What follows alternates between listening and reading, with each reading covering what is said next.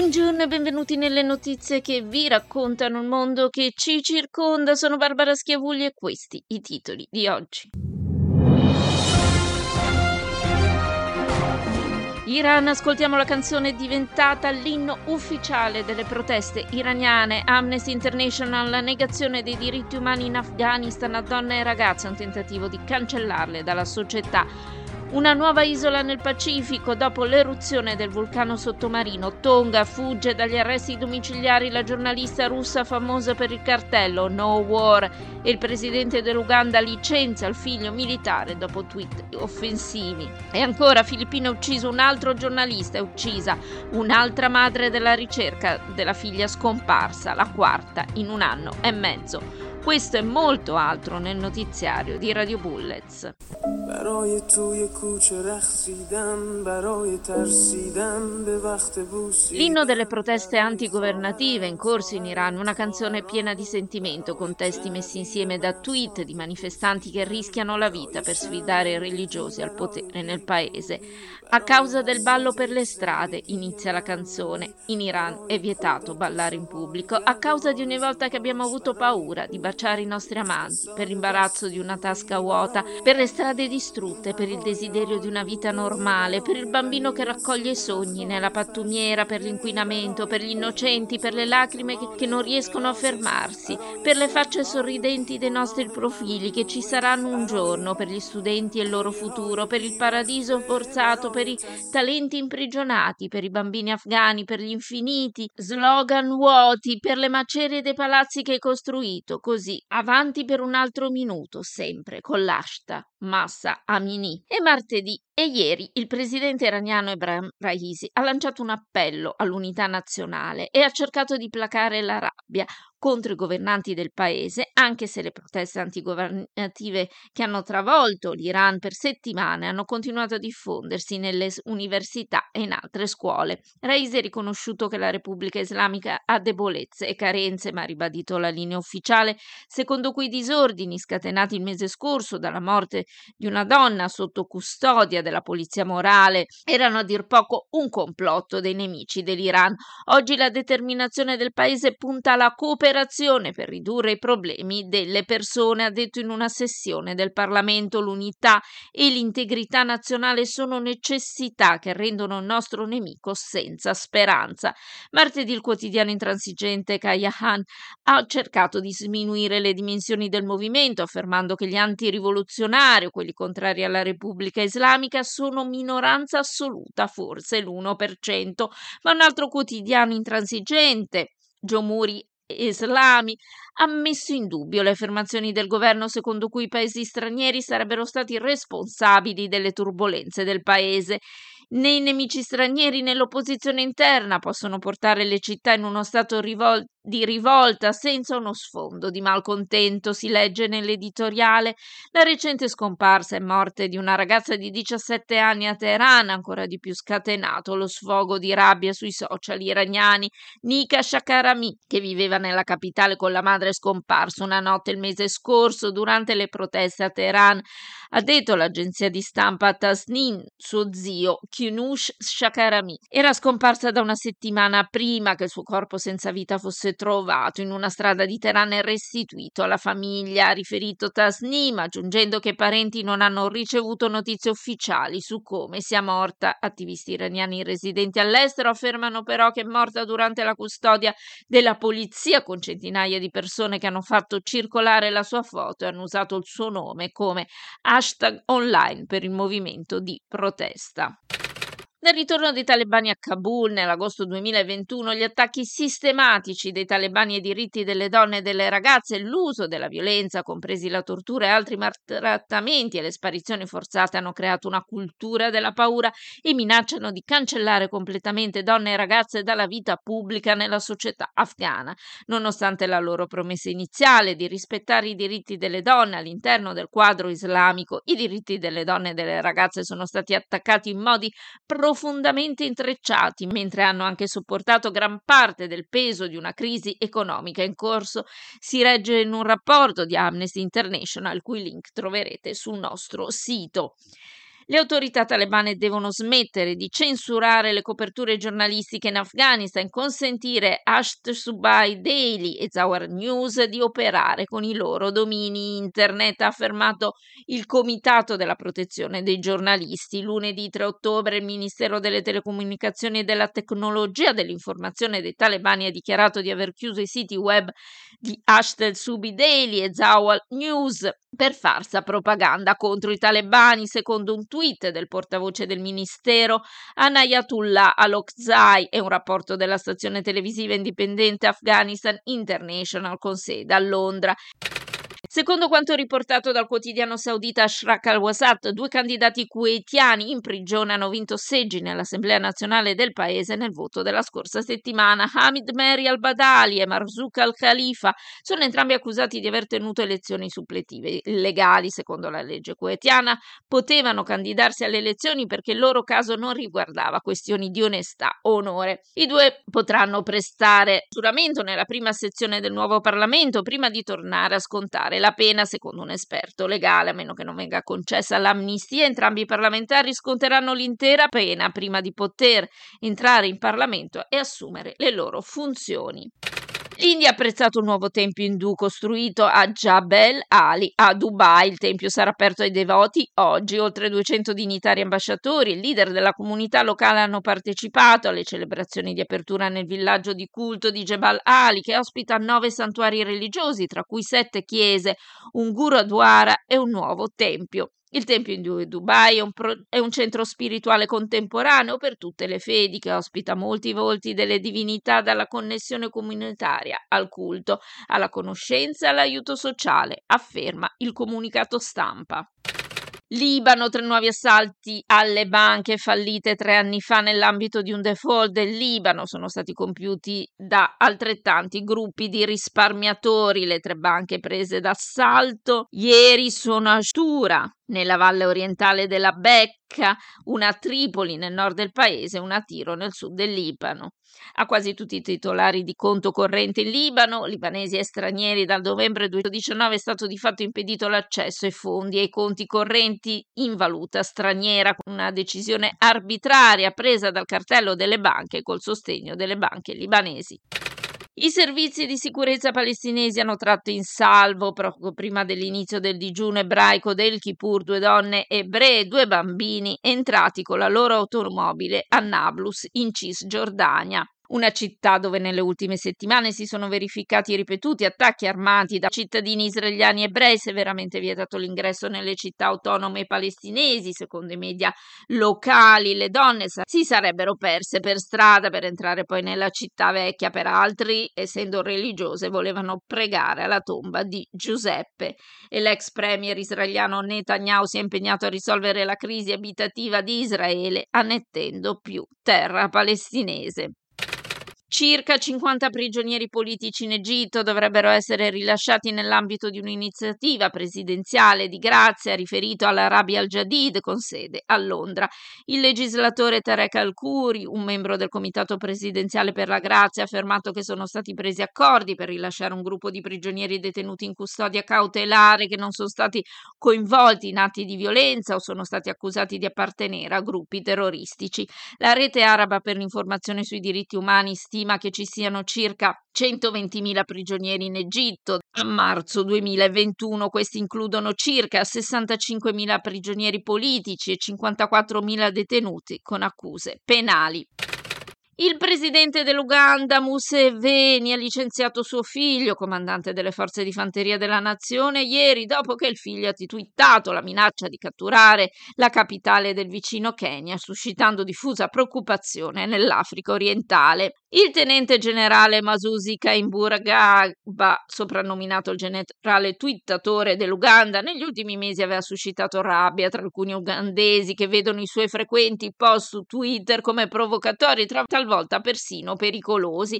Ha twittato a sostegno dei ribelli del Tigray che combattono le truppe federali etiopi, ha espresso sostegno a ribelli violenti che combattono nel Congo orientale, ha detto che tutti gli africani sostengono la Russia nella sua guerra in Ucraina. Di recente ha detto anche che offriva 100 mucche dalle lunghe corna apparentemente come prezzo in sposa per l'entrante prima ministro italiana. Alcuni sostenitori di Kaimbugaba affermano che sui tweet sono tentativi di umorismo e che non dovrebbero essere presi sul serio, ma molti altri vedono un problema più grande. In qualità di ufficiale dell'esercito gli è costituzionalmente vietato impegnarsi in una politica di parte e alcuni ugandesi sottolineano che qualsiasi altro soldato che twittasse come Kainerugaba sarebbe già stato sottoposto alla corte marziale. Quella minaccia di impadronirsi la capitale del Kenya è andata troppo oltre per suo padre, un leader autoritario che detiene il potere dal 1986. Il presidente del Kenya, William Ruto, tra l'altro, che ha preso il potere il mese scorso, è amico di Museveni. Milorad Dodik, capo dell'Alleanza Socialdemocratica Nazionale, che era finora membro serbo della presidenza tripartitica bosniaca, ha vinto la corsa alle presidenziali della Repubblica Srpska. L'entità a maggioranza serba della Bosnia Erzegovina, con oltre il 48% dei voti rispetto al 43% ottenuto dalla sua principale avversaria Jelena Trivic, esponente del Partito del Progresso Democratico.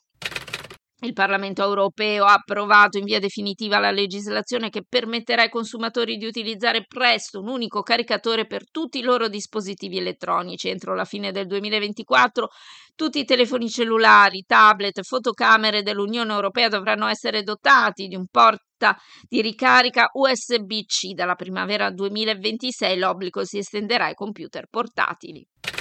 In meno di 2 settimane dall'annuncio della mobilitazione, tra 700.000 e 1 milione di persone russe hanno lasciato la Russia. Putin starebbe preparando le sue forze armate per compiere un test nucleare ai confini dell'Ucraina, quanto si legge sul britannico Times, che cita un'informativa inviata dalla NATO agli stati membri.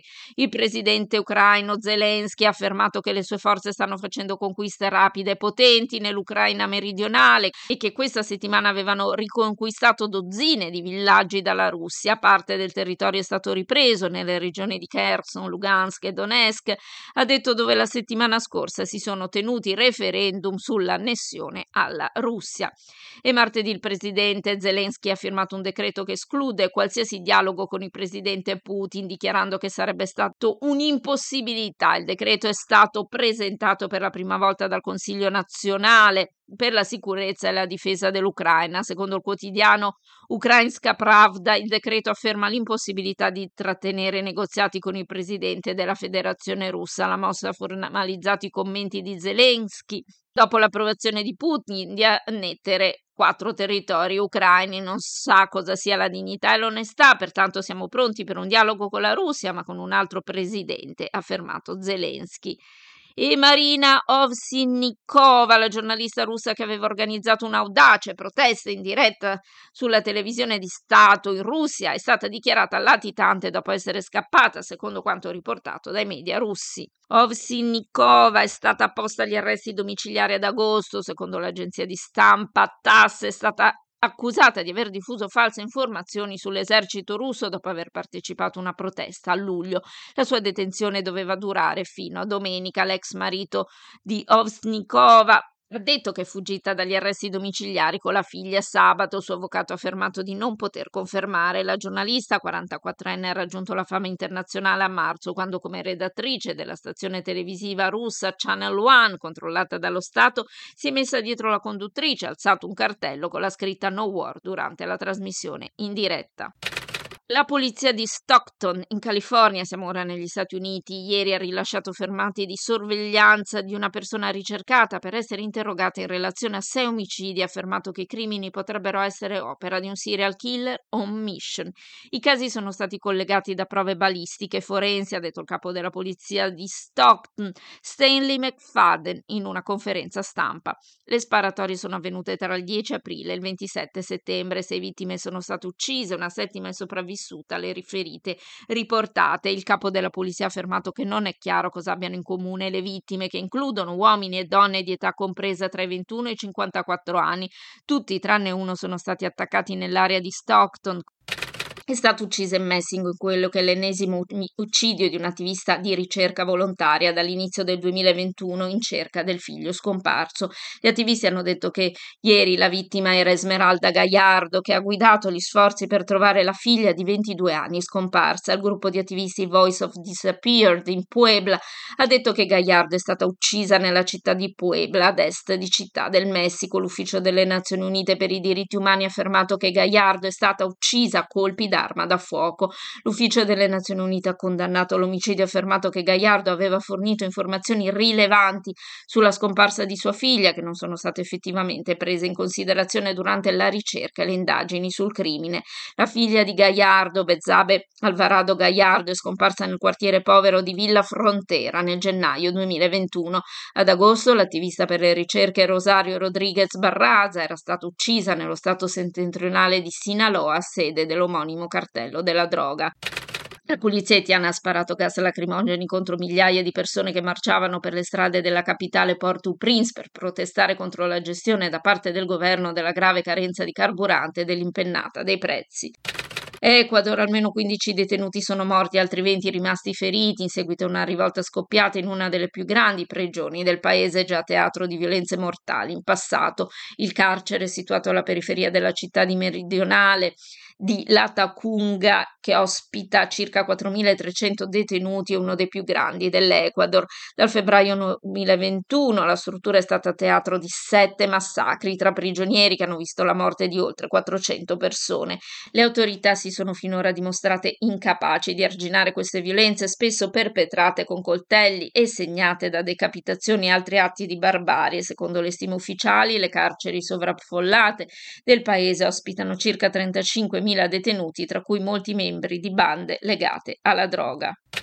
4 writers italiani sono stati arrestati nella città indiana di Ahmedabad per aver disegnato graffiti su carrozze della metropolitana. Sono il 24enne Gianluca Cudini di Tortoreto, il 29enne Baldo Sascia di Monte San Vito, il 21enne Daniele Stranieri di Spoltore e il 27enne Paolo Capecci di Grottammare. 4 sono stati accusati di aver disegnato su 2 carrozze della metro della capitale del Gujarat nella notte di sabato, poche ore prima dell'inaugurazione del nuovo ramo della metropolitana da parte del premier indiano Narendra Modi. Almeno 10 alpinisti tirocinanti sono morti ieri dopo essere stati travolti da una valanga dell'Himalaya nel nord dell'India, secondo i media, mentre i soccorritori cercano ancora 11 dispersi. Un gruppo di 29 persone è stato colpito da una valanga su un picco della montagna nella catena del Gangotri di Karwal Himalaya ieri mattina, ha detto il capo della polizia dello stato di Uttarakhand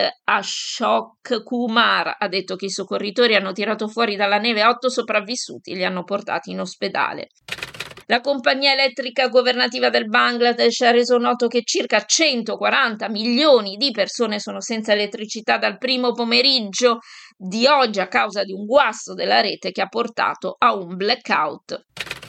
Gruppi dei media attivisti per la libertà di stampa nelle Filippine hanno condannato l'uccisione del giornalista Percival Mabasa, ucciso a colpi d'arma da fuoco vicino alla sua casa nella capitale del paese. Il giornalista radiofonico, 63 anni, conosciuto anche come Percy Lapid, è stato ucciso lunedì sera da 2 assalitori in moto al cancello di un complesso residenziale nella zona di Las Pinas, nella periferia di Manila. Secondo quanto riferito dalla polizia, Mabasa era stato critico nei confronti del red tagging, così come le operazioni di gioco d'azzardo online e la disinformazione sulla legge marziale, ha affermato il sindacato. È stato anche un critico esplicito dell'ex presidente Rodrigo Duterte, nonché delle politiche dei funzionari del governo del suo successore Ferdinand Marcos Jr.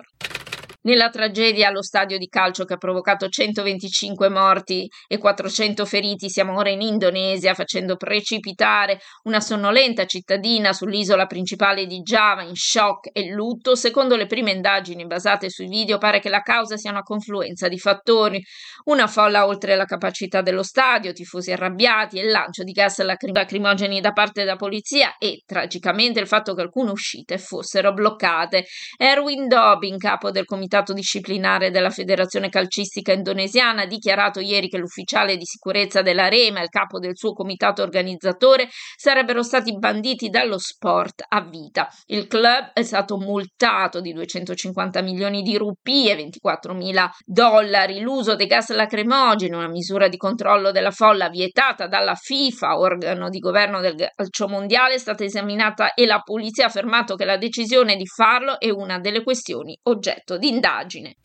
Corea del Sud, un missile balistico sudcoreano si è scattato sul suolo nelle prime ore di oggi a Gangneung, nel nord-est del paese, durante un'esercitazione congiunta con gli Stati Uniti, gettando nel panico i residenti della città costiera già scossa a causa dei test missilistici sempre più provocatori della Corea del Nord. Molti hanno pensato che fosse un attacco del Nord, non ci sono stati feriti. I lanci di 4 missili erano in risposta al lancio di un missile balistico della Corea del Nord sul Giappone per la prima volta in 5 anni. Martedì ha detto l'esercito sudcoreano. L'esercito sudcoreano si è poi scusato con la popolazione per aver fatto preoccupare i residenti per il lancio di missile fallito. Una nuova isola bambina è stata avvistata in mezzo all'oceano poche ore dopo l'eruzione di un vulcano sottomarino, il vulcano Home Reef, che si trova nelle isole Tonga centrali, è esploso questo mese. In poche ore si è formata una massa di terra sul pianeta. La lava del vulcano è stata raffreddata dall'acqua dell'oceano, formando un'isola che è cresciuta di dimensioni nel corso di diversi giorni, mentre la lava continua a fluire. Il 14 settembre gli scienziati del Tonga Geological Services hanno annunciato che l'isola copriva 4 metri quadrati e la sua altitudine era di 10 metri sul livello del mare, ma martedì della scorsa settimana, 20 settembre, era cresciuta fino a 24.000 metri quadri. E da parte nostra anche per oggi è tutto. Grazie di essere stati con noi, appuntamento domani con una nuova raffica di notizie.